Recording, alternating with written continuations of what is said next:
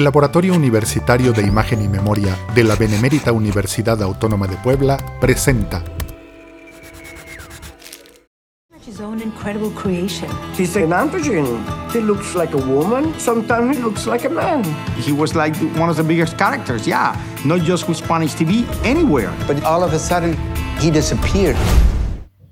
En las décadas de los 80s y 90s, incluso en los primeros años de este siglo, tuvo mucha fama un astrólogo conocido como Walter Mercado, gracias a la difusión que tuvo a través de la cadena Univision, la televisora estadounidense que va dirigida principalmente al público hispanoparlante.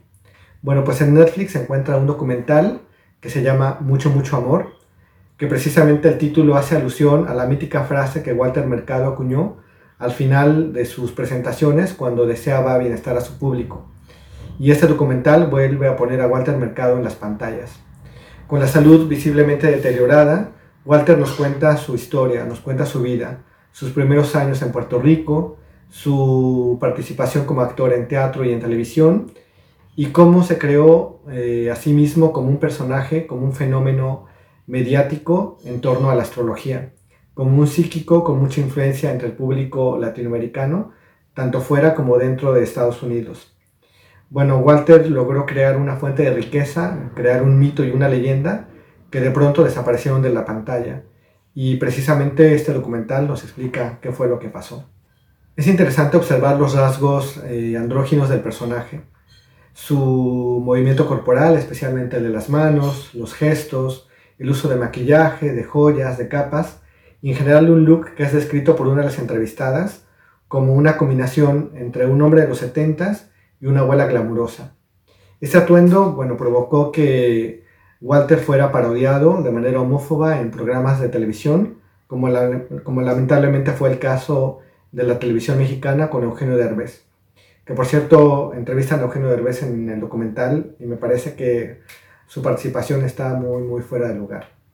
Walter siempre evitó hablar sobre su sexualidad en la pantalla y eso es lógico si observamos la homofobia latinoamericana de la época, e incluso de la época actual.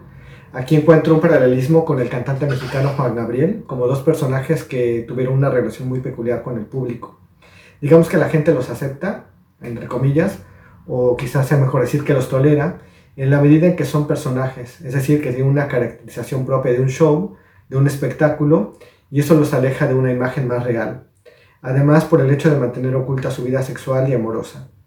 El público disfruta viéndolos, escuchándolos en el escenario, en el set televisivo, incluso se vuelven sus admiradores, pero siempre cuidan mantener cierta distancia para no mirarlos o no observarlos en su vida cotidiana, como si lo hacen con muchas estrellas heterosexuales.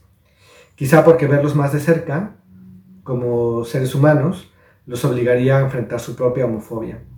También es importante destacar la influencia y el poder que han tenido y tienen las personas de la diversidad sexual y de género en la cultura de masas, en la cultura popular, como en este caso Walter Mercado, aunque bueno, pocas veces se reconoce esto. Pues finalmente les recomiendo mucho, mucho amor, la leyenda de Walter Mercado. La pueden encontrar en Netflix y nos vemos en la próxima.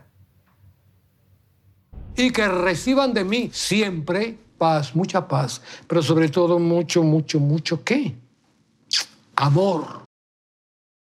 Esta es una producción del Laboratorio Universitario de Imagen y Memoria de la Benemérita Universidad Autónoma de Puebla Contáctanos al correo imagenymemoria.correo.boap.mx y encuéntranos en la página www.imagenymemoria.boap.mx.